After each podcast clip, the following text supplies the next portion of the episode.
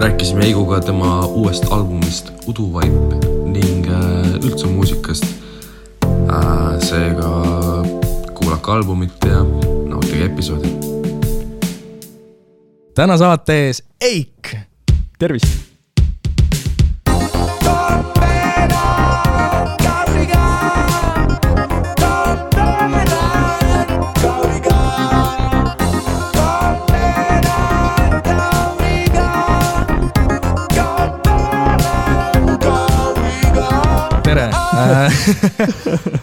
nii äh,, sa oled siin, et rääkida enda uuest albumist.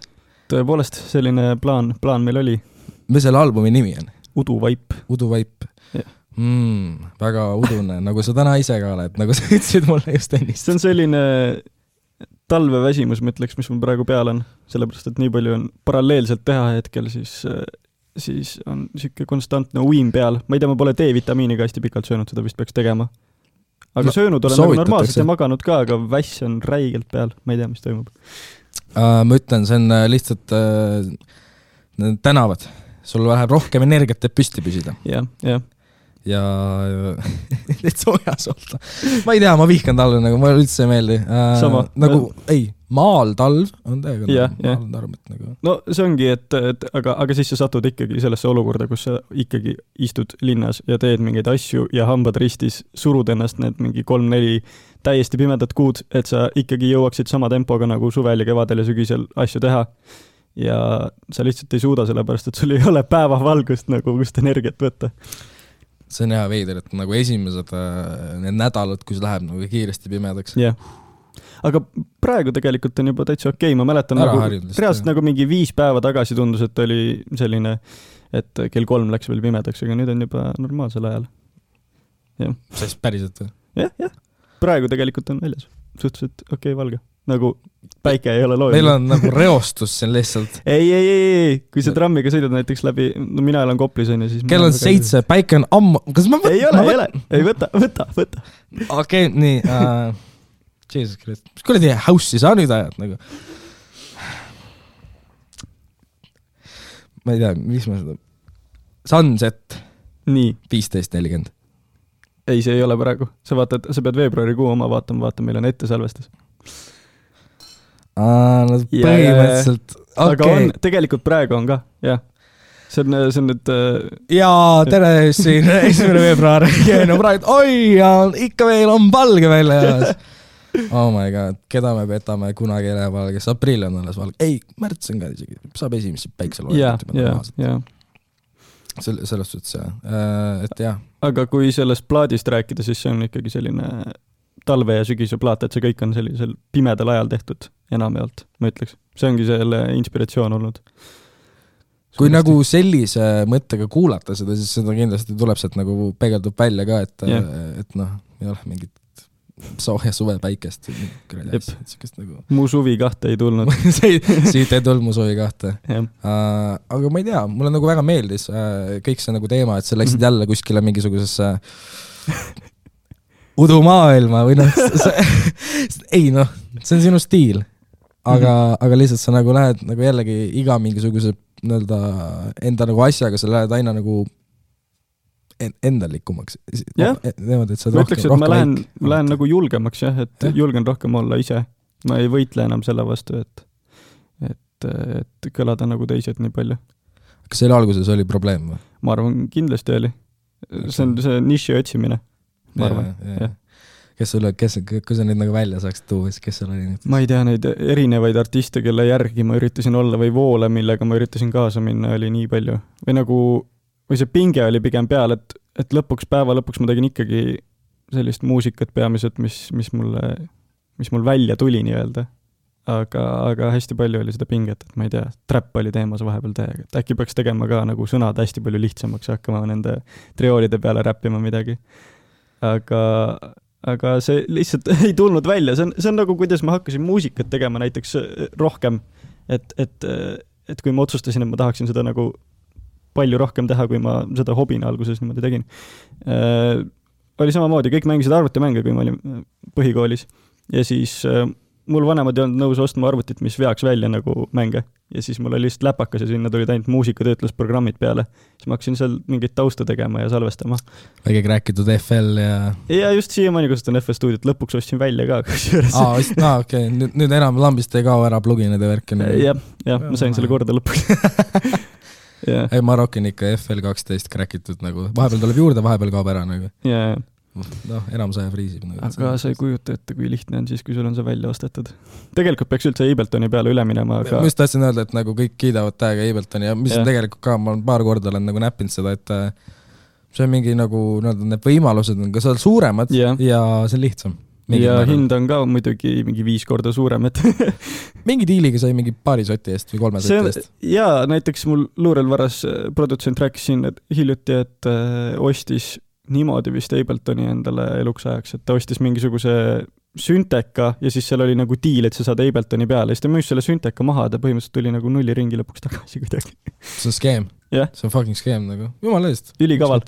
ja, ja nüüd kasutab, aga jah, mul on jah, peamiselt see, et noh, õpid ühe programmi selgeks ja siis ei taha nagu nojah, seda ikka ja mingi siuke vahetamine ja yeah. tead enda noh, harmlessi kuradi prees ette ja.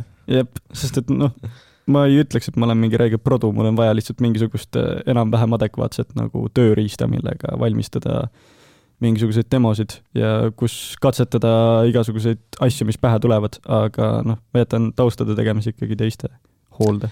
jaa, nagu just see selle albumiga väga palju on siukest nagu kitarripõhist teemat. jaa, sellepärast, et seal on hästi palju Mattiast hirmust, et ei noh, selles suhtes, et äh, noh, muidugi, aga ma ei tea, mulle täiega nagu meeldis, et ja. see on jällegi teine vaheldus, äh, mis oligi ilmselt nagu eesmärk yeah.. Äh, ja just see, et, et ei olnud nagu läbivat sound'i, vaid oligi, et ta ise ka yeah. mängis seal ikka päris korralikult, et vahepeal tuli veits drive'i taha, vahepeal tuli veits rohkem kuradi mingit delay'd ja värki, et, et nagu jaa, see oli nagu noh, täiesti teistmoodi värskendav, et ma ei tea, kuidas nagu stuudios need asjad välja nägid, et äh, ma ütlekski, et võib-olla see on selline plaat, et mina ja Mattias istusime lihtsalt äh, talv otsa ja saime iga nädal mingi korra kokku ja tegime mingit asja arvutis. kinesime lihtsalt kahekesi. et äh, jah, ja siis mõned taustad on muidugi teistelt autoritelt ka, siin on Samal Habe, Luurel Varas, Joonas FK tegi ühe tausta, hästi käreda kusjuures enda kohta tal istus see ja siis ta ütles, et, et vist ise ei taha selle peale väga midagi no, teha, aga et see oli selline lugu nagu Ainult sa ise. see on niimoodi, et äh, kasvab, kasvab, kasvab mingi viis minti pikk lugu, ilmselt pooled panevad juba poole peal kinni ja siis lõpuks tuleb räme mingi kidrasoolo ja andmine lihtsalt nagu selline yeah, haige. kas see mitte ei ole lõpulugu või? ei ole, ei ole, see on ah, kuskil okay. keskel äh, oota, ma tuletan selle järgi meelde seda tracklist'i, ma panin sinna sellise, ma avastasin ühel hetkel ja. see on luuletus, on ju? nägid seda või? ja, ja muidugi, muidugi. pool plaati on jah, nagu ma avastasin, et seal nagu on seotud need ja siis ma hakkasin vaatama, et kas need palad kõlavad niimoodi kokku, et kas algus ja lõpp klapivad lugudel, kui ma paneksin lood nagu pealkirjadena niimoodi mõnel palal vist isegi ei olnud veel nagu pealkirja ja siis ma otsisin nagu sealt nende laulude nagu sõnadest, et kas seal on üks sõna, mis klapiks minu sellesse matemaatilisse võrrandisse, mis ma tahan sinna. aga jah, pool plaati peaks kokku tegema siis mingisuguse sellise lause nagu, et äh, ainult sa ise kinnisilmi päriselt tead, kuis saama peab äh, mingi no, eneseotsimise lause. ma leidsin midagi muud sealt. Äh, ma panin niimoodi nagu failidena oli, et nagu fail number üks oli vaata yeah. Äh, ja siis sealt edasi läks mingi joru yeah.. aga ikkagi sealt tuli nagu midagi välja, et nagu noh, sealt oli aru saada, et, et yeah. see on midagi päris, aga see on nagu selles suhtes teistpidi täiega huvitav, et äh, kas mitte mis oli mingi nõuka ajal, nad tegid neid luuletusi esimesi nagu e ja, ja, isa, isamaalised luuletused. sinimustvalge see. ja, ja täpselt, täpselt, täpselt mm. -hmm. mis selle nimi on nagu mingi selle asjani? ma ei mäleta, ma käisin põhikooli eesti keele tunnis väga kaua aega tagasi nüüd juba uh,. igastahes see on see asi ja,. jah, jah, see asi, kui, kui tuleb näiteks iga rea esimesest tähest kokku midagi ja,. jah, jah. aga see oligi. mul tuleb ainult onomatopoea praegu meelde ja see on üldse mingisugune see nagu loodushääled või siis, kui sa kirjutad nagu sõnana. aa, see, see mingi põmaki. põmak, jah. midagi siukest. see oli seesama tund kuskil seitsmendas klassis, hästi, läbi udu tuleb läbi udu. sul vist käib kõik viimasel ajal läbi udu, jah? jah, see on see talvine, talvine värk. oli küll jube palju udu vahepeal.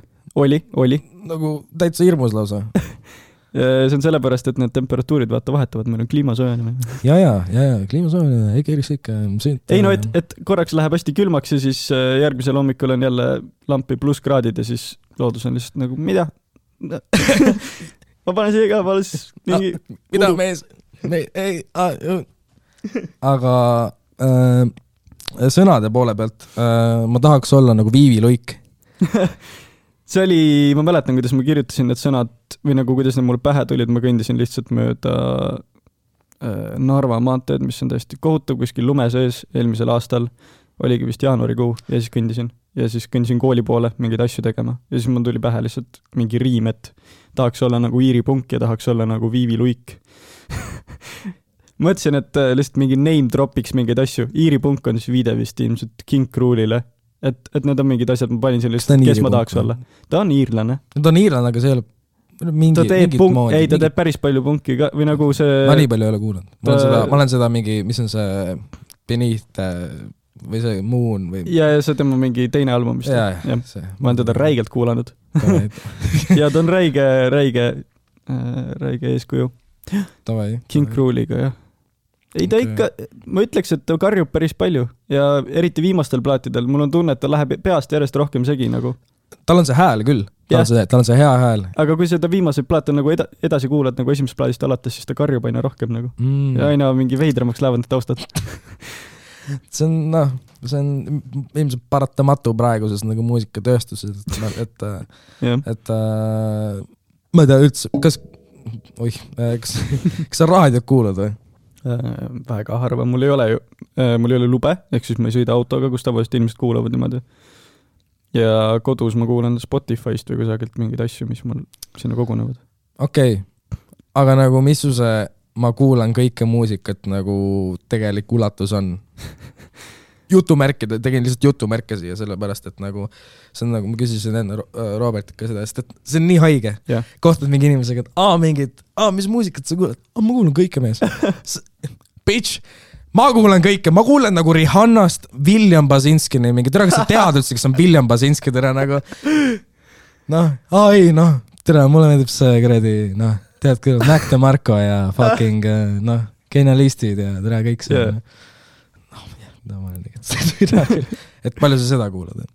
Mac DeMarco tegi, genialiste kindlasti ja vahepeal tuleb sisse väga geniaalsed artistid. on, aga nad pole ma kõik, vaatan, kerge kuke viskamine tuli sisse praegu häälde. aga ma kuulan seda, mis mul parajasti playlisti tipus on ilmselt nagu kõige hiljutisemat lisatud siia. Johansone kuulan Beach House'i, Palace'it. Beach House'il tuli üks, tuli see uus album. ja, ja, ja mulle meeldib see. ja siis ma hakkasingi nende mingeid vanu asju kuulama, sest see on täiega mingi selline jõulumuusika. jõulude ajal oli täiega taustaks. üldse siukse pimeda aja muusika või siuke Jah. kevad, mingi varakevad, midagi sellist. see fucking punane album, mis neil on. see ongi see see on- Depression. jaa, Depression Cherry jah. ma just panin uuesti Days of Candy endale Mm, siukse pala äh, playlisti. davai, davai. Noh Et-, muidugi Space Song, see on nii veider Jaa, äh,. jah, tihtipeale nagu, ma ei tea, kuidas nagu sul sellega on äh,, aga kui praegu nagu ka nii-öelda muusikaline liikumine läheb nagu aina nii-öelda indimaks, aina alternatiivsemaks, siis äh, ma olen nagu kõik need ammu ära kuulanud ja nüüd Jah. kõik on mingi, tšeki seda uut lahedat tüüpi. ja, ja, noh, ongi kõik mingi beach, see Surf Course, see Freaks, vaata, mis on täiesti sensatsiooniline laul, Jah. läks nagu nii lakke kui lakke. jah, ma kuulasin seda siis, kui seal oli seitsekümmend tuhat kuulamist. ega see on alati niimoodi. Aga kas ikka? või no näib, et on alati nii, jah. no ma ei tea, mingite artistidega lihtsalt on ma ei usu, et noh, ma ei tea, isegi ei tule nüüd kedagi, kes, kes võiks nagu nii kuulsaks minna. aga siis ma võib-olla tunnen, et see album, mis ma praegu tegin, kukkus õigel ajal välja, sellepärast et ma just see on väga praegu õige aeg. tahtsin täiega mingit indie-albumit teha või nagu ma kuulasin sellel hetkel, nagu ma olin mingi davai, me teeme plaadi, kus on mingi shoegaze, beach house type asjad, mingi sihuke sündpop nii-öelda, Mm -hmm. aga kitarridega. ma tahan Jaa. teha mingi pungisema, mingi kõvema loo ja mingit hip-hopi võiks olla ka, aga see peaks olema ka sihuke heisi. et äh, ja tuli väga nagu naela pihta. vist, vist kukkus õigel ajal välja, loodame, sellel läheb hästi siis. aa, küll läheb, küll läheb. tead, mis, vaata, kui ma ütlesin oma emale, et ma täna salvestan Heiguga äh,, ta küsis, kes täiesti nagu valid küsimus nagu Jah. yeah. inimeselt, kes äh, ei kuula lihtsalt vaba lahe muusikat nagu jah, äh,. ja ta lemmik on Ed Sheeran ja Koit Toome, et noh, ma saan aru, ma saan aru sinust ema. ja siis äh, ma mõtlesin, kuidas ma nagu seletan nagu talle. ja siis ma proovisin, ma lasin mingit lugu, ta oli mingi, aa mulle meeldib, see on siuke rahulik. ma nagu, tead, põhimõtteliselt on nagu rahulik. jah, aga ma nagu ei suutnud talle nagu žanriliselt öelda. ma ei suuda ka ilmselt. ikka veel? see on Okei. see, ma ütlen selle kohta sõna muusika, et ma kirjutan sõnu ja siis teen mingeid asju. ma, sa, on sa nagu, ütled palju, sa ei noh, ma ütlen palju jah, sõnu on palju, see on sõnadekeskne muusika peamiselt ikkagi nagu, need ei ole väga lihtsate sõnadega tekstid enamasti, ma ütleks. sa ei kujuta ette, palju ma pidin pausile panema ja gu- guugeldama mingit sõnu. nagu noh, vabandage. ma isegi mõtlesin, ma tegin mingid lihtsad poplood sinna seekord. äh,. mingisugused asjad nagu mingisugused ja tead, mis ikka jäänud meelde no, Mhm.. aga noh, korraks kontekstist saad aru, on jälle toredam uh,. aga siis ma mõtlesingi, et, et kuidas ma nagu sel-, selgitan nagu lihtsalt uh, mm. -hmm. inimesele, kes ei tea, kes on Eik Jah. uh,. noh, teksti poolest tüüp, keda me noh, neljakümne aasta pärast enda kirjandusõpikutest õpime, et nagu, et uh, no, see on paratamatu uh,. Eik, ei, see on paratamatu uh,. sa tead seda, et see teeb palju peavalu va- väikestele lastele varsti. Need ei ole nii keerulised tekstid. ei, ei, vaata. sinna peab panema selle ääremärkuse, et tegelikult ta ise ka täpselt ei tea enamike asjadega Mhm, mhm. või enamikku. tead mis, tšeki seda, Viivi Luik ütles sama asja, kõigil ei peagi tähendust olema no nagu just. aga noh, ja siis tuleb sul noh, kirjandusõpetaja, ja, ja see on kümme Oi. küsimust ja vasta, mis ta mõtles selle va- variteatriga seal täpselt,. uh,. noh, sul on iga, igasuguseid huvitavaid tekste nagu noh plastmassi saab, noh, noh, lund mm, lund, aga samas ka nagu reostus. ei, ei, ei, ei, see ei olnud, see ei olnud üldse viide kuidagi sellele, see oli kirjutatud äh, paar aastat tagasi vist oli mingi algtekst kirjutatud, mis oli, selle teksti mõte oli umbes, et vahel on hea vaadata taevasse või midagi sellist. Et ära käi nina maas või midagi sellist. aga see oli kirjutatud sellisel päeval, kus ma istusin kuskil kohvikus ja siis akna taga sadas seda esimest äh, rahe slaš mingi siukest lund. ja need on need väiksed terakesed ja siis ma mõtlesin, see Jaa. näeb täiega välja nagu penoplast. ja siis ma panin lihtsalt nagu, kui hiljem tuli nagu hakkasin kirjutama lauluteksti kuhugi tausta peale ümber nagu siis mudisin seda ja siis sealt tuli, et taevast sajab penoplasti. see on tore, et sa niimoodi ütled, aga noh, aga keegi ei saa aru, õpetajale see ei piisa. jah, seda ei ole vaja analüüsida, seda on vaja lihtsalt tunnetada, et äh, kui sa kuuled seda teksti ja mõtled, et reostus, siis sinu jaoks on see reostus ja nii ta ongi ega seal midagi keerulist ei ole. ei no, noh, jällegi esimene asi, mis ma mõtlen, okei okay,, see tuleb lihtsalt nagu mingi, ongi mingi lumelaadne toode. teine asi on see, et kas on nagu oli mingi mõte ka sellega? aa Ei., okei, ei, mõtet ei olnud. ilmselt või ma ei tea, see See on, on on nagu... atmosfääri loomise lugu, see on see esimene pala. jaa, sa cancel isid nagu pooled küsimused ära, kõik on sõnade kohta. ei, Äh. ei, sa võid küsida, sa võid küsida, ma võin nendele mõelda, mis ma üritasin sellega öelda või mis ma ei üritanud öelda ja, ja vaatame, mis sealt välja tuleb, see on selline songpop.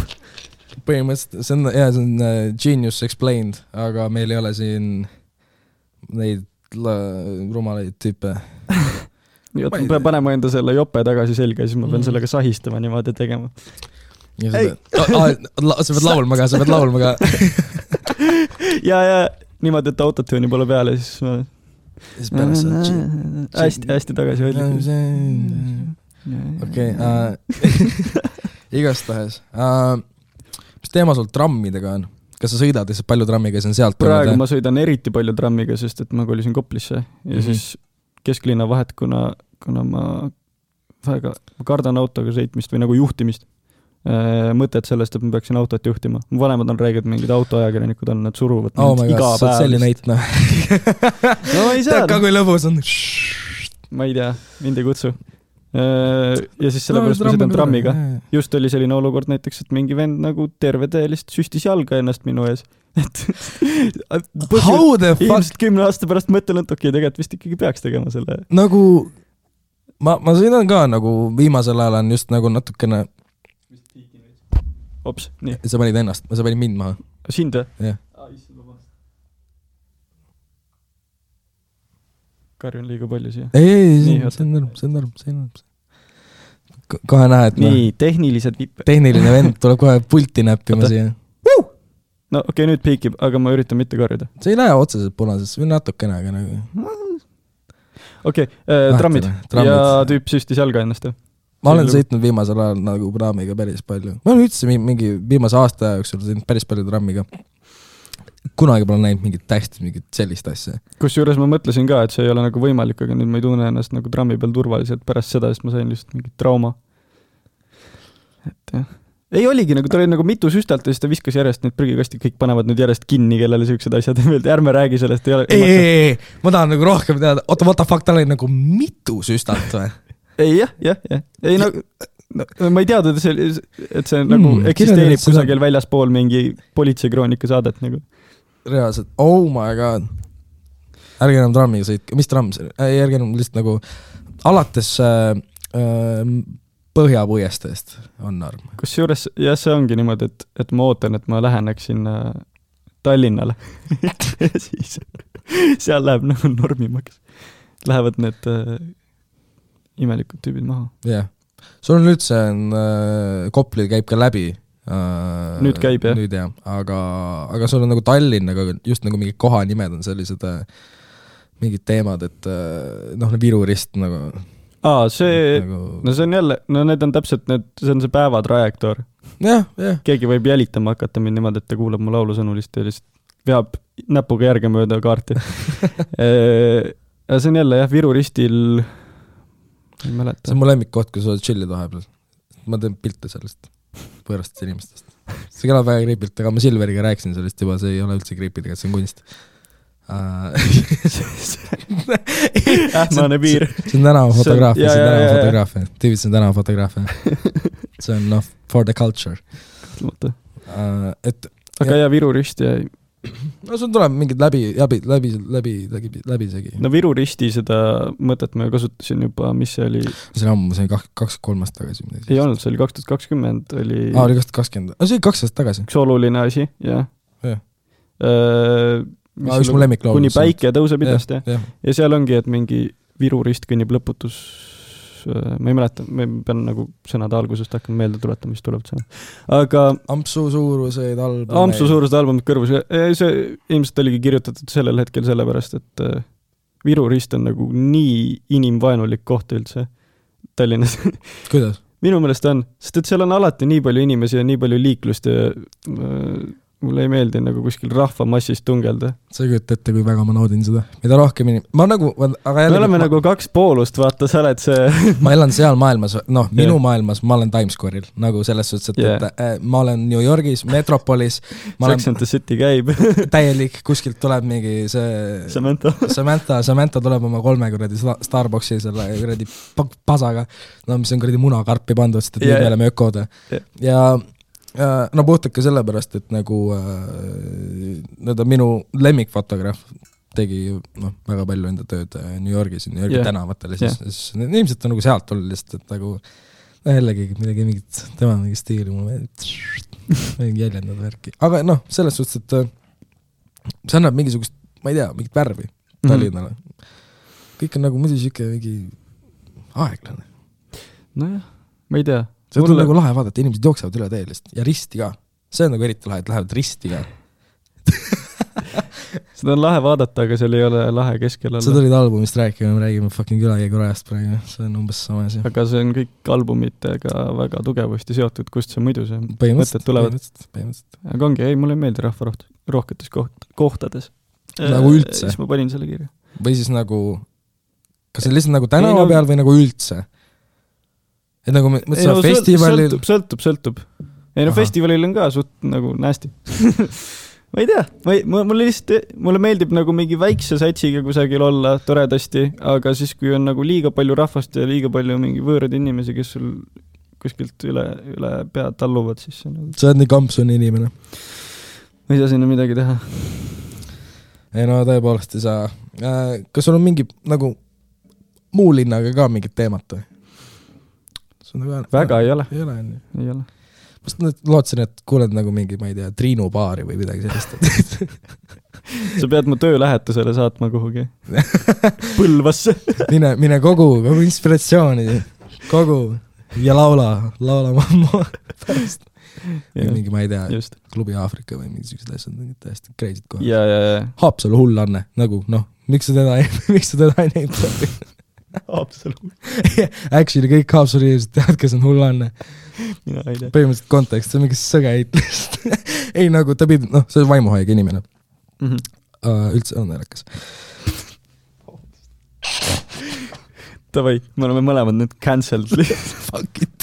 sa ei saa Eestis olla cancelled dude. nagu oih, ja ta tuli kolm aastat hiljem lihtsalt lampi jälle avalikkuse ette tagasi ja keegi ei mäleta. siis kolm aastat hiljem sa tulid kuradi kahe kuu pärast tagasi, seal oli nii palju Brigitte Susannet vahel, et sa ei oska ette ette. Brigitte Susanne esimene postitus vist see aasta või midagi sellist, ma olen jälginud teda, ta meeldib mulle. Äh, tal oli mingi, et aa, see aasta esimest korda selg vastu seina pilt. Kõik kuulavad mu tekste, on mingi mmm,, tema on küll väga intelligentne inimene, siis ma tulen siia podcast'i, see on, see on minu mõjutus, see on minu mõjutus, ärge saage valesti aru, kuulajad. kõik on lollid. ei, noh, selles suhtes, et, et äh, äh, okei okay.. tuleme tagasi natuke siis äh, nii-öelda selle kunsti juurde äh,. kuidas sa nagu muidu äh, mõtled nii-öelda enda loomeprotsessi nagu, mida, see sinu jaoks tähendab, et nagu, et, et kas sa nagu kohati on see, et, et, et inimesed laulavad nagu või noh, räägivad välja, panevad kirja nagu mingisuguseid äh, asju, mida nad enda sees ei saa hoida Mhm. või siis äh, või nagu, või sul tuleb see lihtsalt nagu noh, nagu tuuleil ükskõik kust kohast. aga need asjad, mida sees ei saa hoida, need tulevadki nagu tuuleiil kuskilt, mitte kusagilt. on ju, nii? ma, ma olen interpreteerija, ma arvan, et väga paljud või nagu ilmselt kõik kunstnikud on interpreteerijad ja me kõik, kõik oleme või no me oleme nagu, me tajume oma teadvusega mingeid asju ja siis me edastame neid niimoodi, nagu meile on kombeks. et äh, ma umbes räägin sinuga siin ja siis mul jääb midagi siit meelde kuhugi alateadvusesse ja siis pärast ma hakkan sõnu kirjutama ahah, või tekib tunne, et davai, pole kaua aega kirjutanud, tahaks midagi nagu paberile panna või noh, arvutiekraanile siis minu puhul. ja siis lihtsalt tuleb sealt ja siis ma interpreteerin seda ilmselt sinu mõtet, mis sa ilmselt oled ka juba kusagilt nagu midagi kogedes või kellegi käest kuuldes nagu oma alateadvuses säilitanud, mulle edasi andnud niimoodi, nagu sina seda edasi annad. ja siis ma annan selle edasi seal oma tekstis niimoodi, nagu mina annan. et äh, ongi, mõtted tulevad, tulevadki igalt poolt. daamid ja härrad, Eiki Erik äh. aga on ja näiteks ei, see, see see on niimoodi see on nagu noh, jah. Ja muusika tegemisega on ju sama asi, et sa kuulad mingit lugu ja siis sa mõtled, vau, see on lahe lugu. ma tahan samasugust lugu teha, aga ma teen selle nii, nagu mina teen, ma teen paremini nii-öelda. sa teed selle nii, nagu sina arvad, et on õige. Mhm. et Kõik sa kogu aeg muusikat. interpreteerid Jah. midagi. ja jah, jah äh,, aga mul oli veel midagi ah,, äh, teisest track'i, ma ei tea, kas see on teine nüüd, ma ei tea äh,, see viiuliga, ja see on teine, sisse jah., sisse jah. No väga meeldis see nagu, see jälle, ei noh, sa tood noh, kas sa olid ka lambist mingi, tule, pane see viiuli siia vahele või nagu. kas see, Äh, aga kas see on äh, kas keegi mängis selle või see on sample? mängis, aa mängis., davai, davai. oi-oi. ja ma ütlesin see ka peal. vabandust, vabandust, nii, R-reipi natukene vahele. Johan-Kristjan Aimla mängis selle äh, kasvav äh, viiuldaja Aimlate perekonnas siis. jah, tema mängis, aga oligi niimoodi, et me Mattiasega jälle produsime seda kahekesi, et mina tegin nagu trumme ja aitasin äh, või kirjutasin teksti ja siis äh, nagu aitasin seal FL-is mingi kokku panna selle nii-öelda vormi ja siis Mattias mängis kitra ja lõi nii-öelda heli ja ütles igal pool sõna sekka, kuidas tema tahab, et see võiks kõlada. oli teil mingeid tülisi ka nagu või noh ei, ma ei tea, me oleme mõlemad nagu väga diplomaatilised inimesed selles suhtes. hmm,, oota. ainus asi, mille üles, üle Okei, kobiseb, on siis- alati, et pane kitra valjemaks ja siis ma panen ja siis on kõik nagu rõõmsad. ma ei tea, vaat, ma ei taha. vaata, see ongi juba, see on lahkheli, pane kitra valjemaks, ei, ma ei tea, või nagu selles aga tavaliselt ma ikkagi panen, sellepärast et nagu sa ei saa teha bändi inimesega, kurat, ta on nii andekas, no ja ta on nii tore inimene. nagu ma ei tea, ma ei kahjuks saaks ilma, õnneks ma ei saaks ilma Mattiaseta nagu ilmselt prolli hakkama väga hästi, sellepärast et mina ei ole nagu muusik. ma olen äh, laulukirjutaja või no sõnade kirjutaja. et äh, ma ei saa temaga tülli minna ja ma ei taha ka ja sellepärast ongi, et kui tema ütleb, pane kitra valjemaks, siis pärast ma saan aru, et tegelikult olekski pidanud panema kitra valjemaks, sest see toimib seal. no tõepoolest on ikka päris, päris hea selles märgis. jah, ühesõnaga, kas siis ringiga tagasi tulles jah, siis me mõtlesime, pärast läksin Marise juurde, Maris Pihlapi juurde, tema, et ta teeks taustavokaale sinna ja siis ta ütles ka, et võiks panna mingit viiulit, et see on niisugune diskokas lugu, niisugune sobiks nagu mingi. ja siis äh, tahtsime diskoviiulit ja siis ainus viiuldaja, keda ma nagu lähemalt tunnen, on, on mu enda ja Mattiase vana klassivend Johan Aimla ja siis tuli mängima ja siis ta on räige džässivend ja siis ta tegi sinna džässviiuli siukse äh, nagu Tom Mishi kuskil mingi kaks tuhat seitseteist seal Geography, mis oli, plaadi peal veits, siukse asja. siis ta ütles, pane kompressorit juurde ja siis see kõlab täiega siuke džässikas, aga see sobib Mm, sinna kuidagi. nagu, et me tahtsime diskoviiulitist tuli välja džäss ja see ikkagi nagu on lahe. see on täiega lahe.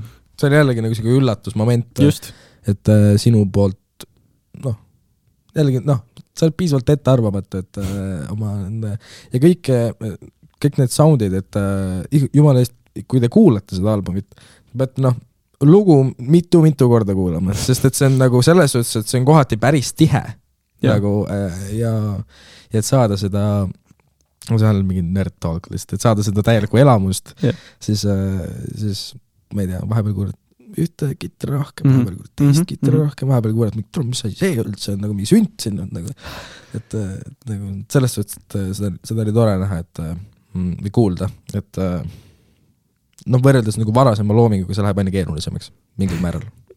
jah, ei ta läheb detailsemaks jah, muusikaliselt ilmselt varsti, aga ja. ikkagi no mille poole sihime, on ikkagi nagu lihtsus. Lähme ikka sealt edasi hullemaks kuidagi. kuidagi see juhtub. aga oot, oot, oot, oot, see ei tööta ju. Et sa lähed hullemaks, aga sa lähed lihtsamaks. ei, ei, et, et äh, sihime lihtsust, aga välja tuleb ikka hullem kui eelmine kord, nagu detailsem kui eelmine kord. mm. Samma Labe, kes on seal ka kaks äh, pala produnud, siis tema ütleski, et äh, täiega hea plaat, aga ainus asi, mis ma enda taustade poolt nagu kahetsen, on see, et liiga detailne oli. liiga palju detaile. ei tea, see toob terviku. See see toob sellise tervikut. see ongi, see on, see on nagu, võid mõlemat pidi vaadata. mulle ka näiteks meeldib. kas on nagu sul mingisuguseid asju, mis sa nagu veits kahetsed, et üles panid või midagi sellist? nagu terve üldse kõige karjääri nii-öelda jooksul. karjääri. kindlasti on mingeid asju. mingid kõige varasemad katsetused, mingi miksimata asi, ma ei teadnud mitte midagi sellest, kuidas nagu lugu teha. ja siis ma lihtsalt viskasin selle üles ja siis nüüd ma olen maha võtnud ja siis ei olegi midagi.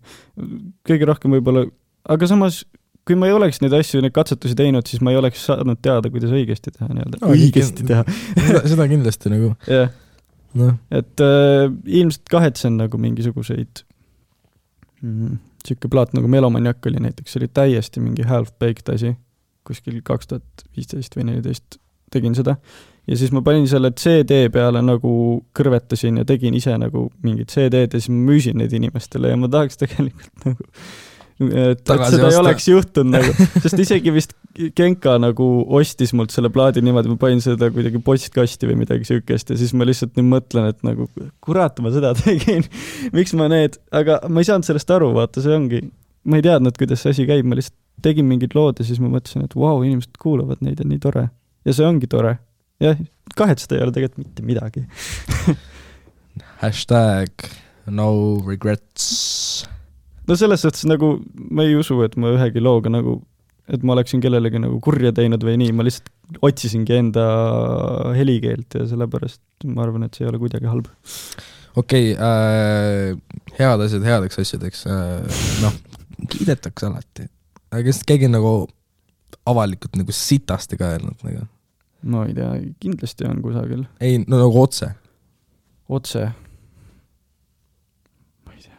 aa, ükskord ma mäletan, ma sattusin kuhugi mingisugune, sugusele pinnaveole väga hilja õhtul kuskil äh, mingis äärelinnas ja siis oli mingi rikaste tüüpide mingid võsukesed olid seal ja siis seal oli, ma mäletan, oli nagu läbipaistva mingi klaassild oli nagu suures majas üleval nagu niimoodi, et sa nägid teise ma vist korruse isegi nagu. tean, kus sa käisid. ja siis mingi vend tuli sealt äh, üle ja siis kohe, kui ma sisse astusin, siis ta näitas mulle kahe käega keskmist ja ütles oo Eike, sa teed veidrat muusikat. siis läks, tegi oma tegemisi edasi. ei, veider. muusika ei ole halvasti öeldud. aga ta näitas kaks, kahe käega keskmist. okei, seda, seda, Ma ei tea. jah. see on see sihtgrupi asi. Siis kui satub kuulama inimene, kes võib-olla ei ole see sihtgrupp, siis seega ta lähebki võib-olla segadusse ja siis läheb närvi. ikkagi Jesus Christ. Imagine nagu, oh my god, noh, jällegi, inimesed on veidrad. sa lähed närvi mingisuguse asja peale, mis sulle ei meeldi, sa lähed närvi Jah. selle inimese peale, kes selle tegi, sest et see ei meeldi sulle. Eestis eriti, miks sa lähed Eesti artistide peale närvi nagu täiesti suva. Kedagi ei koti, kedagi ei koti. keegi ei tea, et me eksisteerime. me oleme nagu päkapikud. ei ole. oh shit. on küll, vot vot nagu mingid, mingid tüübid on, kes on äh, noh, mitte nimeliselt nüüd välja tuua, aga, aga tihtipeale on nagu, mis, tihtipeale, noh, vahest on see mingi, paneb mingisuguse asja välja, saad mingisugust nagu kuulamist Mhm. ja siis oled paar aastat vait nagu ja siis inimesed nagu näevad sind, küsivad, et oota nagu sa teed veel ikka nagu värki või nagu mm. -hmm. nagu mis teema on nagu, et nagu, nagu, nagu kadunud ja nagu noh, paar aastat nagu suures staabis nagu yeah. sittagi nagu jah. no lemmikumad artistid mul lasevadki mingi iga viie aasta tagant oma plaadi välja. King Krul. King Krul. seda jaa, või lahe Ginger ju ju. ma ei saa, see tuli kunagi kaks tuhat kuusteist või mingi sihuke aasta Tallinn Music Weekil, kuhu me saime nagu noort, kaks tuhat kuusteist oli kindlalt, saime noortebändilt nagu edasi kuidagi. ja siis seal pakuti nagu, või nagu noortebändi finaalis anti au, eriauhind äh,, esinemine Tallinn Music Weekil ja siis seal oli mingi äh,, saime lõpuks nagu kus, kuidagi nagu viis või rohkem kontserti nagu erinevatesse kohtadesse Tallinn Music Weekil, siis me kogu aeg esinesime seal ja siis üks paremaid oli nagu selline, kus pärast tuli keegi ma ei mäleta, kas see oli äkki kunstnik August Künnapuu või, sain sellel õhtul hästi palju visiitkaarte, igal juhul keegi andis oma visiitkaardi, ütles, et sa kõlad nagu King Krul, ma ütlesin, kes see, siis ta ütles King Krul, siis ma läksin koju, hakkasin kuulama ja siiamaani kuulan. et see niimoodi juhtus. Damn, visiitkaardid või? jaa, kaks tuhat kuusteist olid visiitkaardid väga teemas, ma sain mingi neli tükki selle õhtu jooksul nagu. Äh, ma olen ühe visiitkaardi võtnud äh,. see ei olnud ka mulle nagu suunatud, ma palusin ise äh,. see oli äh, ühest prillipoest see kõlab veidralt, aga, aga see oli vist, oh my god, House of Vintage Frames, okei okay,, kus see asub üldse? see Müüri vahes, okei okay.. ma ei tea, vaata, ma ei kanna ise prille, ma ei, ma ei, ma ei tea nendest. päikseprillid ka. Ja ongi nagu nii-öelda, ma ei tea, kas siis restaureeritud no label päikeseprillid igal pool. nalja teades on noh, minimaalselt paar-kolm sotti. ja, ja, ja need ei ole nagu isegi seina pealt nagu, sa saad nagu kapist need Mhm. ja, aga jällegi nagu, kuna see ongi noh, ma olen täielik noh, sihuke no vintage ja vintage ja, ja no, mul on praegult ka, ma näen välja nagu kellegi veider fucking onu nagu I get that a lot nagu, et, et kuidas on nagu mingi omavanustega suhtled või nagu ei noh, mitte isegi nagu selles mõttes, vaid see, et nagu ma ei saa oma klassis, klassiõdesid välja kutsuda, sest et see oleks veiter. ja, ja, nagu problemaatiliselt aga sa ei hakka oma imagot muutma selle jaoks. aa ei, fuck that shit nagu nalja teete või just, uh,. ja siis uh, noh, mulle täiega meeldib, analoog täiega noh, kui ma pildistan filmile uh,. ja siis ma lihtsalt nagu vaatasin mingi, et aa okei okay,, nagu House of Vintage Frames. siis läksin sisse, seal oli uh, mul vedas, et see ka omanik oli seal üks, üks väga tore naine uh, ja siis ta lihtsalt rääkis nagu oma tegemistest ja asjadest ja jah, rääkis, kuidas tal käis just mingi Tommy Cashi mänedžer paar päeva sealt äh, enne, enne mingit keikat käis läbi ja võttis mingid prillid ja mingit davai nagu. Mhm. igastahes nagu, nagu noh, see on nagu, reaalselt nagu muuseum. seal on lihtsalt nagu mingid no igast nagu võimalikke asju, mis on üldse välja mõeldud Mhm. prillide nagu mõttes. ja, ja mulle täiega nagu meeldis see nagu teema ja siis äh,, ja siis ta küsis, siis ma küsisin ka, et kus ma nagu saaksin nagu rohkem infot või midagi, mingit jälgida midagi, siis ta andis mulle oma visiitkaardi. siis see oli nagu, ja see oli veel nagu lahe visiitkaart, ja, see oli nagu see on nagu selle American, mis see oli, mis see film on, mida ma ei ole tegelikult lõpuni vaadanud uh,. American Psychopath või midagi jah siukest,, jah, jah midagi. Psycho, American Psycho, jah. jah, see oli nagu pressiga siukest kuldses kirjas Jah. ja nagu pressi, mitte trükiga, vaid nagu pressiga. ma ei tea, kas sa saad aru? Ma vist enam-vähem tuleb nagu mõtled nagu, et et sa tõmbad nagu selle kirja pealt nagu tõmbad näpuga üle ja tunned, et seal nagu noh, aa, sisse pressitud jah? sisse Jaa, jaa, pressitud ja kuldses kirjas. no nad müüvad päris palju neid, päris kallilt ilmselt neid prille. aga siis ta ütles ka, et nagu, et täna tegelikult nagu see on nagu mingi üle mingi Euroopaline, üle maailma nagu turg, et nagu, jaa. et Eestis on lihtsalt nagu mingi noh. no siis neile ilmselt saadeti kusagilt ka. jaa, jaa muidugi, muidugi. Et see oligi lihtsalt nagu noh, minu visiitkaardil aga, aga selle albumiga siis, et äh, kuidas see nagu, mis, mis nagu sul on, kas sul ongi nii nagu lihtne või nagu rahulik kõik see, et, et või et on mingid tüübid, kes on mingid, töötasin selle albumiga noh, kaks aastat, see on mu elutöö. ja siis need teised tüübid, et nagu Genka ütles seal, kui ta tegi selle mingi põleva albumi Riha, Riha, ja, ja ütles, et aa, mingi kaks nädalat seda Pauliga koos tšillisime ja mingi kuradi noh. et kumb sa oled? ma olen selline, et, et, et ma olen vahepeal jah. ma ei tea, ei ma ei tee kahe nädalaga albumit kindlasti valmis, ma arvan. kahe nädalaga võivad albumi tekstid valmis saada, aga, aga siis ma hakkan kahtlema mingites tekstides, hakkan neid ümber tegema ja siis hakkab see kõik muutuma. Et äh, kui Jah. palju on sellist ümbertegemist, et sul on isegi võib-olla mingisugune demo valmis, sul on isegi mingisugune ei, seda ei tee, seda ei tee, kusjuures ma olen oma sõnadega väga nagu Mattias vahepeal ütleb, et aa, teeme siin rütmika ümber, sa pead sõnad uuesti salvestama, ma olen mingi ei, esimese teigiga läks sul on kõik esimese tegiga või? Nagu, ei nagu esimese selle salvestusega nii-öelda, et kui mina olen oma vokaalid juba linti teinud, siis aa, salve teinud, siis mina ei Kõik, kõik, hakka seda muutma. davai, no see on päris nagu selles yeah. nagu, see on päris huvitav jah. mul on lihtsalt see, et nagu mul on täiega obsessiivne mõtlemine sellega, et, et eh, kui ma midagi teen, siis ma teen selle ära ja siis ma saan selle nagu oma nimekirjast maha tõmmata ja siis liigume edasi. et just, et sõnad kirjutatud, väga hea, taust tehtud, näiteks selle plaadiga ma tegin jälle mingisuguse tabeli, siis mul on seal, oligi lahtrid. Aa, sa oled isegi näidanud seda Excelit ja, et olid nagu lugude nimed ja siis äh, ülevalt alla ja siis vasakalt paremale üleval oli äh, mingi vox, beat, mix mingi ja siis ma tõmbasin sinna ristikesi. ja siis mind ajas täiega frustreeris see, kui keegi oli mingi, hakkame muutma siin seda, siis m- peame jälle siin kolmanda ruudu peal tagasi minema, niimoodi ei saa. kui sa ühe ruudu oled juba ära täitnud, siis sinna ruutu tagasi ei lähe. et äh, et see veits on jah, et, et ma täidan need checkpoint'id enda jaoks ära ja siis, siis on nagu plaat valmis ja siis lähme uue juurde ja siis kui midagi eelmise plaadi juures ei meeldinud, siis hakkame nüüd nullist pihta, et nüüd on hea puhta lehe pealt alustada. see kõlab nii nagu mingi tööstuslikult. see, ega see on muusikatööstus siiski. jah, Äh, oot- oota, sa oled label, sa oled Tiksu all? ma olen Tiksu all jah. teil on nagu chill või? kas tohib rääkida nagu sellest või sellest poolest, okei okay,, et nagu, et sest et ma tean, et nagu big companies, big companies, nagu nendel Jah. on nagu perses. nagu kui seal olla artist, kes äh,, kellel on nagu huvi muusika mm. -hmm. vastu, tõe-, nagu tõeliselt, mitte yeah. nagu ka raha vastu isegi yeah. rohkem, vaid rohkem huvi muusika yeah. vastu. see on päris raske. see on ja ma olen kuulnud ka seda, et kui sa oled nagu isegi Eestis mingi Universali või millegi all, kui sa oled nagu, kui sa tee muusikat, mis müüb, siis sa nagu ei saa toetust nende poolt nii palju. et ongi, mul on pigem see, et nagu nad, Dix ei push'i mind kunagi, et aa, tee nüüd lugu, et peab, sest et ma kogu aeg teen mingit lugu. mul isegi sellel ajal, kui nagu plaat, plaat nüüd Mixis oli ja Masteris, siis äh, eks uuesti. jälle vaikselt, isegi ma ise ei, ei jaksanud parajasti, aga siis jälle Silver ja Mattias olid mingi, et davai, hakkame nüüd uus plaat valmis, siis saatis äh, Lurv Varas saatis mulle mingi biidipaki viis äh, biiti pealkirjaks äh, kaustal oli Beats präänik. ütles, et kuna nüüd uus plaat põhimõtteliselt valmis, siis hakkame järgmist tegema.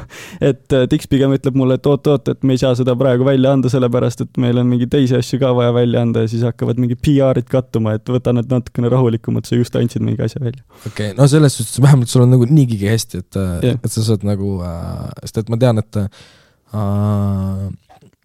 et noh, need reeglid on ikkagi väga karmid jah, tihtipeale, et mingid, et aa, et sul on mingi nii palju lugusid aastas. kvoot, noh, reaalselt neli, tõstame muusikahiivet. üks on suvehitt. see tuleb rahulik talvine nagu jõulutuur, jõ- jõulutuur täpselt. Koit Toomega, Eesti kirikutes. Jaagup Toiski jõulutuur. kas see ongi sinu unelm, Jaagup, kas seda sa tahtsidki?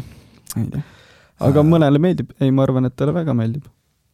eks, eks, eks kindlasti nagu noh, sa ei võtaks seda pakkumist vastu, kui sulle ei meeldiks, jaa, just.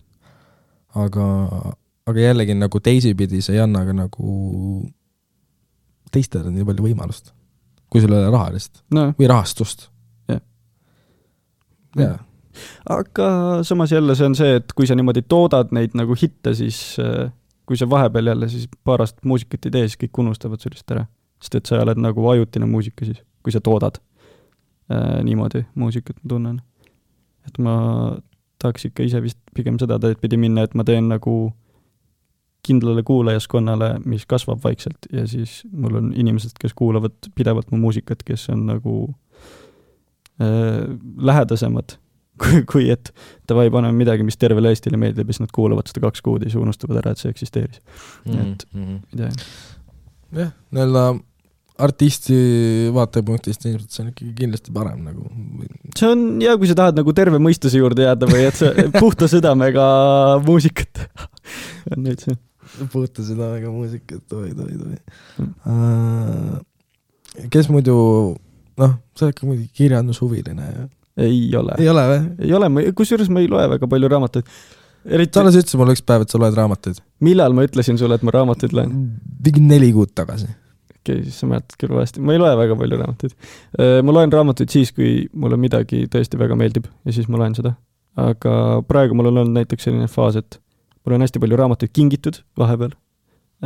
ja siis ma olen need kõik nagu lahti võtnud, lugenud mingi kakskümmend lehte ära ja siis ma ei ole jõudnud rohkem.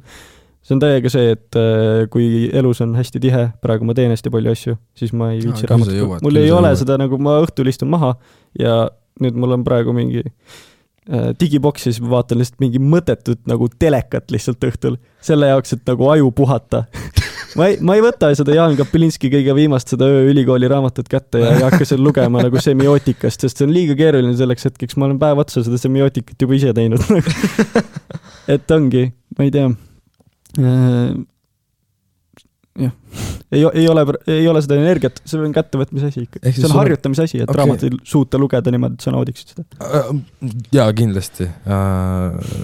seda pro-, proovit-, proovitakse nagu koolides õpetada veel. jaa, aga sa ei õpeta inimesele seda, sa pead, ma tunnen, et see õpetamine just tapab seda, sest et mul on nagu, oh, jaa. mul on PTSD sellest, et ma pidin mingi kuradi kohustuslikku kirjandust lugema. see ajab nii närvi, sellepärast et just kui ma olen see inimene, kes tahab minna nagu teha asja ära ja tõmmata kriipsu maha, onju, et mul on see tehtud, siis äh, kui mulle antakse kuupäev, öeldakse, et loe selleks ajaks see raamat läbi nagu, siis ma lihtsalt loen selle masinlikult läbi ja pärast seda mul on väga paha tunne. lihtsalt sellepärast, et nagu ma ei nautinud seda, ma ei võtnud sellega oma aega, ma ei lugenud seda mingi viie aastaga läbi, seda Tõde ja õigust niimoodi, et ma ise rahulikult saaksin nagu kõike aru sealt, vaid ma lugesin selle kahe kuuga läbi, sellepärast et mulle öeldi, et muidu ei saa head hinnet nii-öelda. et äh, see, ma arvan, see nagu tapab seda, sest kui ma väike olin, siis ma täiega lugesin nagu siis, kui mul oli vaba hetk, sest et mul oli vaba hetk. mul ei olnud, mind ei sunnitud selleks, et, et loe, vaid et vali ise, mis tahad ja lihtsalt loe. jah, noh, see nagu selline nagu kahe otsaga asi, et tore oleks muidugi, kui sa teaksid neid äh, autoreid ja neid teoseid jah, äh, mingisuguse eluetapi lõpuks, aga Jah. äh, aga lihtsalt nagu jah, see on ikkagi suht surumine jah, ja nagu noh, gümnaasiumi perspektiivist, et äh, sul on nagu miljon muud asja, mida ka teha sul just. on nagu sa pigem loed selle kokkuvõtte sealt ja at best at best nagu, sa lähed sinna tundi ja ütled vabandust, jälle. ja ei, see on nii, jah. no, noh, ja, ja hästi paljud need raamatud on sellised, et gümnaasiumiealine ei ole selleks isegi valmis, et lugeda seda nagu. mingil määral. mis kurat, nagu. Kuritöö ja karistus, see oli nii karm raamat või nagu ma Love- ei saanud sellest aja, kui ma, ei mulle ka meeldis see, mulle meeldis see, aga ma arvan, et ma peaksin olema mingi elukogenud inimene ja saama natukene paremini inimese psüühikast aru siis, kui ma seda no pigem äh,, mitte siis, kui noh, noh, ma just tšekkisin mingit kuradi tšikki kuskil koridoris ja nüüd me läheme no, Raskolnikovist rääkima. Et äh, no seal ongi, noh, aga jällegi, ma ei tea, ma ei tea, kuidas sa nagu saad õpetada ilma nagu sellise nagu ilma selle protsessi, ilma lugemiseta, kuidas sa saad õpetada mingi No midagi just. et see on noh, paratamatu jälle, sa pead, sa pead tegema, you gotta do what you gotta do, noh. jah. aga jah, ma ei tea, fuck kuradi elu. tegelikult on lihtne, ma ei tea, mis me vingume. Et üldse saab lugeda. ülilihtne on, see on, see on nagu naljakas, et meile meeldib vinguda, hästi jah, aa, see ka, minu arust eestlased hakkavad muutuma nii. kuhu suunas? äh,. paremuse, okay., selles suhtes, et äh, nagu praegult äh, kõik nii-öelda meie vanemad ja vanavanemad, just nagu seal kaugem generatsioon, Mhm. nad on nagu kurjad või nagu ajastu värk. ajastu värk täpselt, et see nagu on see, kui sa ei saanud lugeda neid raamatuid, mida sa tahtsid, sest neid ei olnud mitte kusagilt võtta, need olid Äh, kurat tsenseeritud. raamatud, mida noh, kuidas see oli, mis see, kas Stalin ütles või, õppida, õppida ja mingi, ma ei tea yeah., midagi, noh, täpselt. noh Jah. see on ilmselt tulnud sealt, aga ma olen nagu täiega kindel, et noh, me oleme siuke woke culture äh,, aga mul on nagu tead, mis, sellega on üks mure. Me saame ka vanaks ju. ei, me Me saame, me, me saame vanaks, ei see pole probleem. no Need, kes nagu praegu lapsi saavad, sealt lähevad lapsed kahte lehte. ülikonservatiivsed või üliliberaalsed. yeah.. ja nagu ma tahaks nagu seda generatsiooni nagu näha, kes lihtsalt tulevadki noh, ühed on flamingod ja teised tulevad nagu urr lihtsalt läbi pimeduse see tekitab palju konflikte ühiskonnas. mm. -hmm. et jah, meil võib küll chill olla ja mingi yeah. siuke nagu kümneaastase raadiusega nagu nii-öelda meie vanusest. üli, noh, meie lapsed ka võib-olla, ma ei tea, noh, jällegi kui ei tule sõda, noh, me jah, võime ju loota ja yeah., ja nagu kõik, noh, me, me no loodame, aga lihtsalt nagu ma olen täiega kindel, et noh, et, et mingi, mingi laps saab endale mitu nime, sellepärast et heal lapsel mitu nime ja mingi laps peab nime välja teenima, ja, et, et seal tuleb mingi selliseid olukordi, ja, sest et noh, vanemad nagu noh, oled sa näinud nagu lapsevanemaid praegult, on nagu need ja siis on need, kes lihtsalt karjuvad enda fucking laste peale. Nagu noh, minu peale nagu, ma ei saa öelda, et karjuti, ma olin lihtsalt ise nagu pahatahtlik või no siuke noh, pasatski vaata, aga, aga nagu kui näiliselt laps ei ole midagi teinud, siis miks sa nagu teed ja, tobi ja kuradi karjuta peale nagu, no ma saan aru, et sind kasvatati niimoodi Jah.. mitte noh, mitte, mitte niimoodi. mitte, mitte nagu sind ei, mitte nagu sind ei, vaid, vaid nagu, et ei, just nagu need, kes Ja, nagu ja, praegu ja- on lapsevanemad, ma räägin. et nagu neid kasvatatigi nagu karmi sõna ja asjade peale, mingi Jah. vitsa, oled sa vitsa saanud? ei ole vist. aga sa olid ju kuradi kukupai ka noh. olid ju, no olin jah, oli täpselt, noh, ma kaks korda saanud. aga see on, see on nii naljakas, et nagu, et sa nagu, seda, veider öelda, sa väärtustad seda vitsa rohkem hiljem. sest et sa õpid sellest, sa saad aru, et elus saabki vitsa.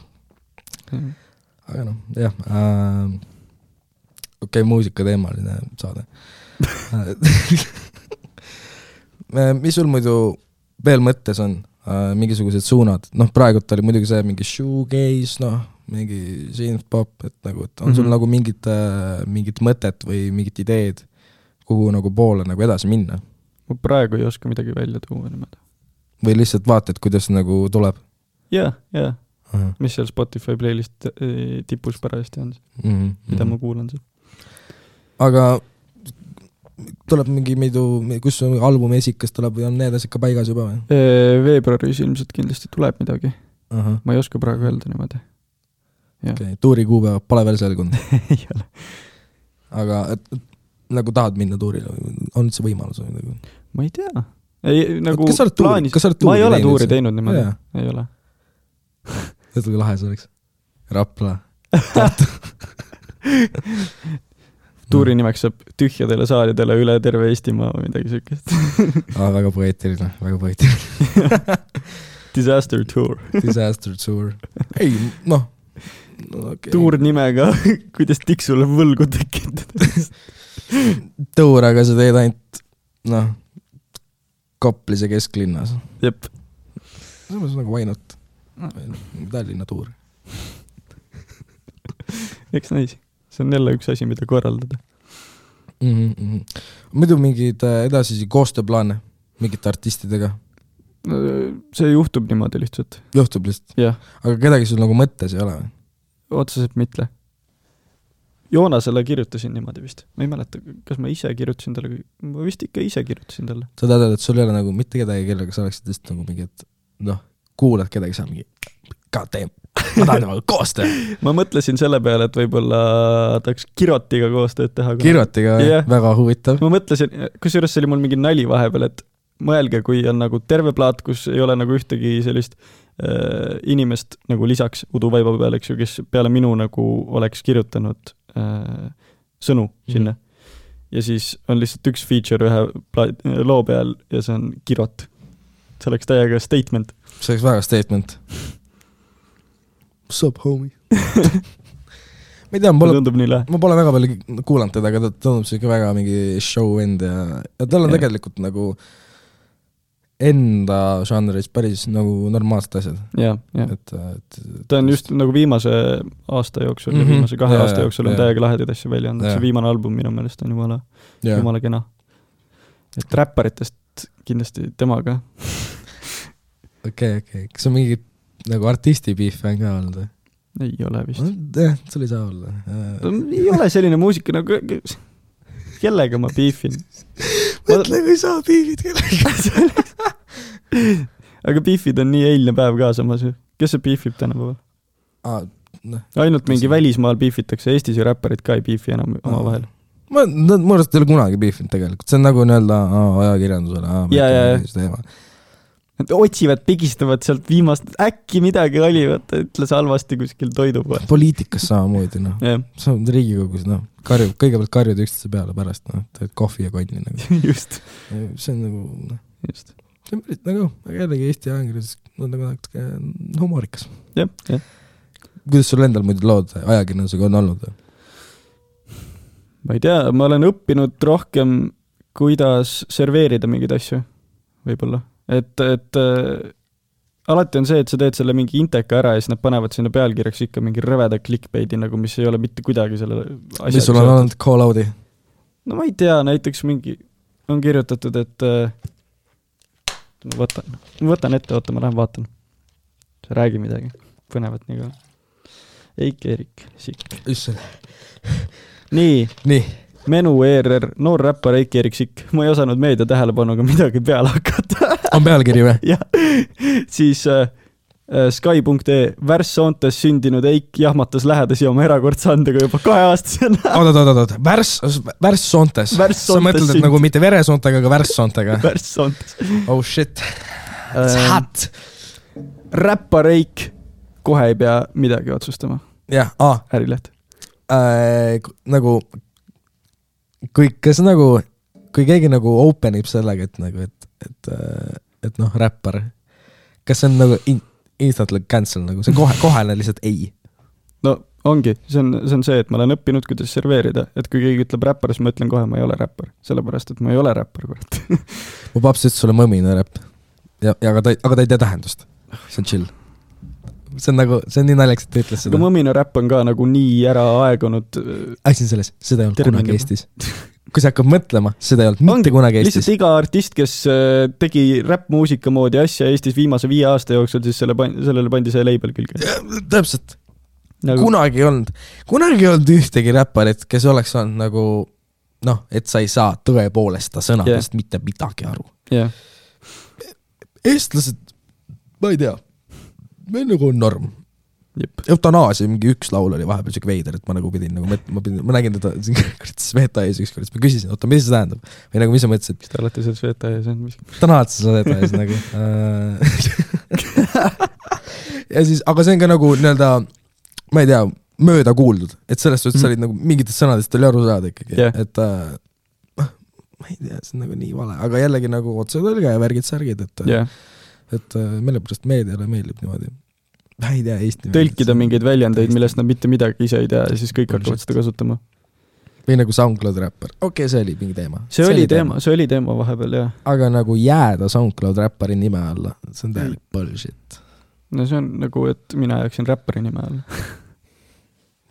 jah, või oota, mis on need, XD või mis need olid? ja mu nimi oli kunagi XD-s, kui ma alustasin.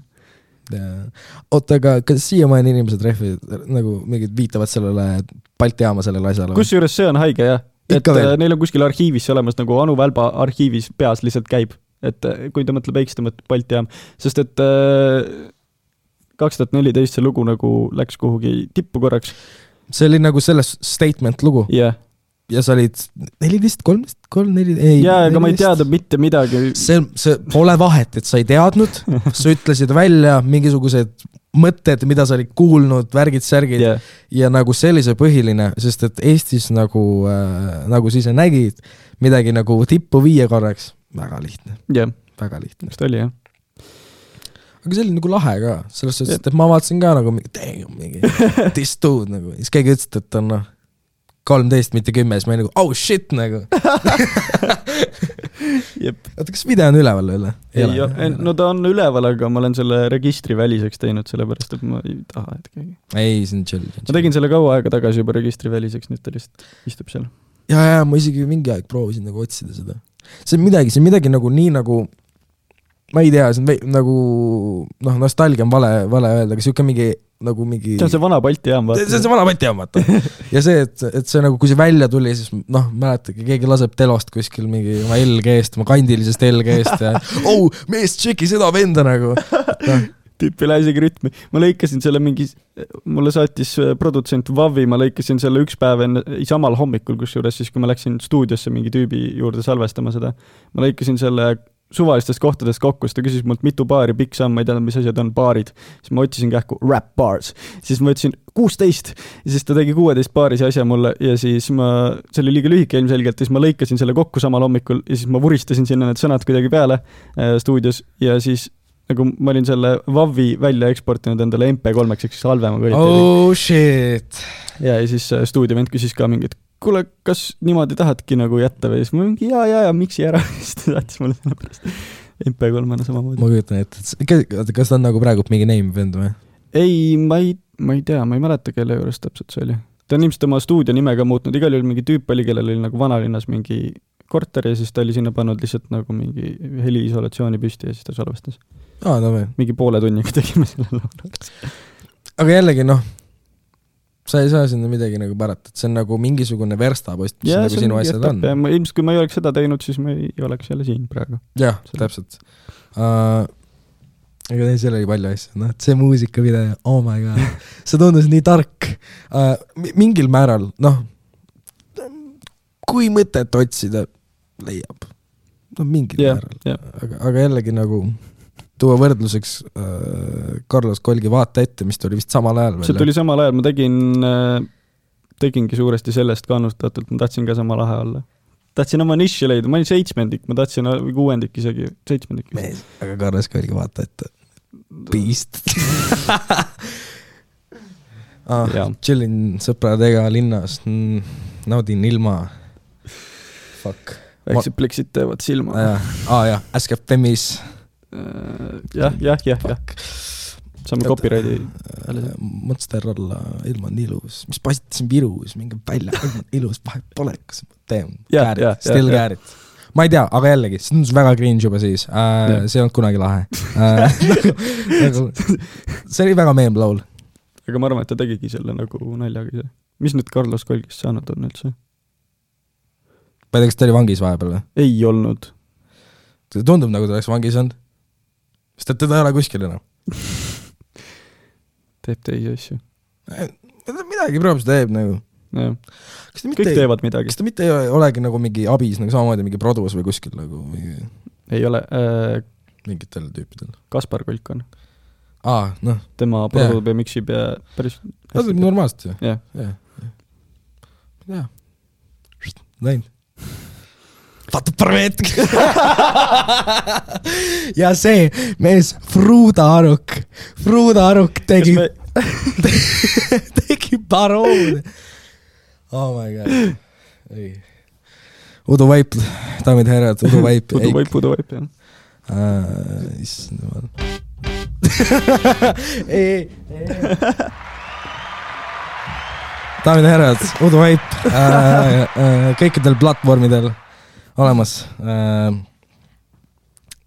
jah äh,, okei okay., tegelikult äh, teeme need äh,, on, on sul midagi öelda veel siia lõppu äh,? otseselt ei ole. midagi tarka, mida sina teada tahaksid? mida ma teada tahaksin äh,? ei tea, sa oled juba rääkinud päris palju ma arvan ka. ah,. mis sa lõpulauluks tahad? lõpulauluks, ükskõik mis laul.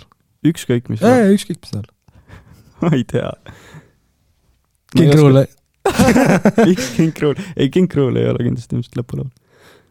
ma ei tea, pane, pane midagi, mis sulle meeldib. ei, ei, ei, see on vastu, see on see, come on, ma juba tegin alati on otsustanud sul siin Jaa, jaa, jaa, okei, okei ma ei tea, oot, oot, oot, oot, oot, oot, oot, oot, oot, oot, või noh, meil Urmet ei saanud, nendel on äh, väga hea äh, nii või naa äh, meele ja ta sõbra poolt tehtud laul. okei, aga pane lihtsalt lemmiklugu sealt selle plaadi pealt, mis mul välja. ahah, olgu Jah., olgu nii.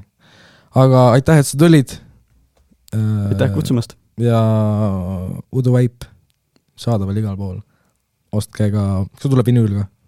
ei tule. aga luuleraamat ilmselt tuleb. luuleraamat, jah, tekstidega Jõu. vanemate ja uutemat. ostke see ja ostke kindlalt ja eh, ma tean kindla peale, gümnaasiumis tuleb eh, vaja, gümnaasiumis on vaja ära lugeda luulekoguga mingi hetk. lugege see eh, ja ja palun ja, ja mõtestage neid asju lahti ja, ja tehke seda ja kuulake Eigu muusikat, seda armsat patisoongiga poisi muusikat, kes ei ole kunagi vitsa saanud ja kuulake teda ja soovitage sõpradele. ja nii ongi. Aitäh kuulamast. ilusat olemist.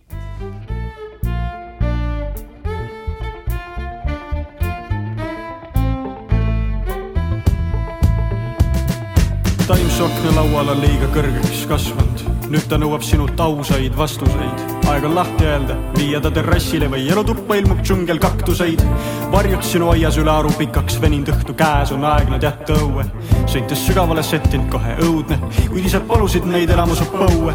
nüüd ela natukene sisse, hiljem jälle välja elada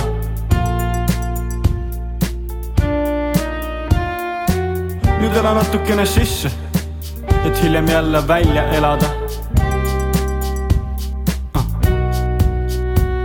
ja me tantsime uduvaival möödas sulalume vett. samet roheline mai, novembri hallad möödas sulalume vett kasju diivanil, tal hakanud kole igav vaadata, kuis tammud mööda tubasid. tagant valguslaike püüdma kuhugi. nüüd ehk uinuda saad öösel kuidagi, augud sinu särgises on vaikselt paranema, sind on läbi näha jälle hoopis raskem. sa paned raadio mängima, sest liiga vaikne on ümberringi, aga rahulikum vast. nüüd ela natukene sisse, et hiljem jälle välja elada.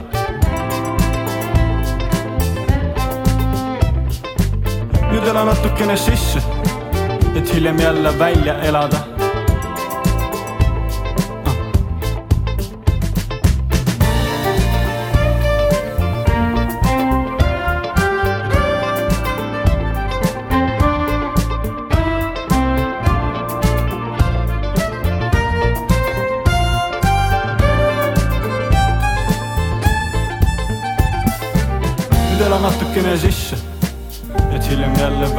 Elada.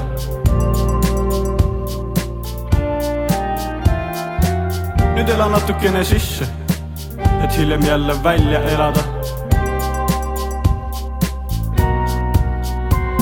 ja me tantsime uduvaibal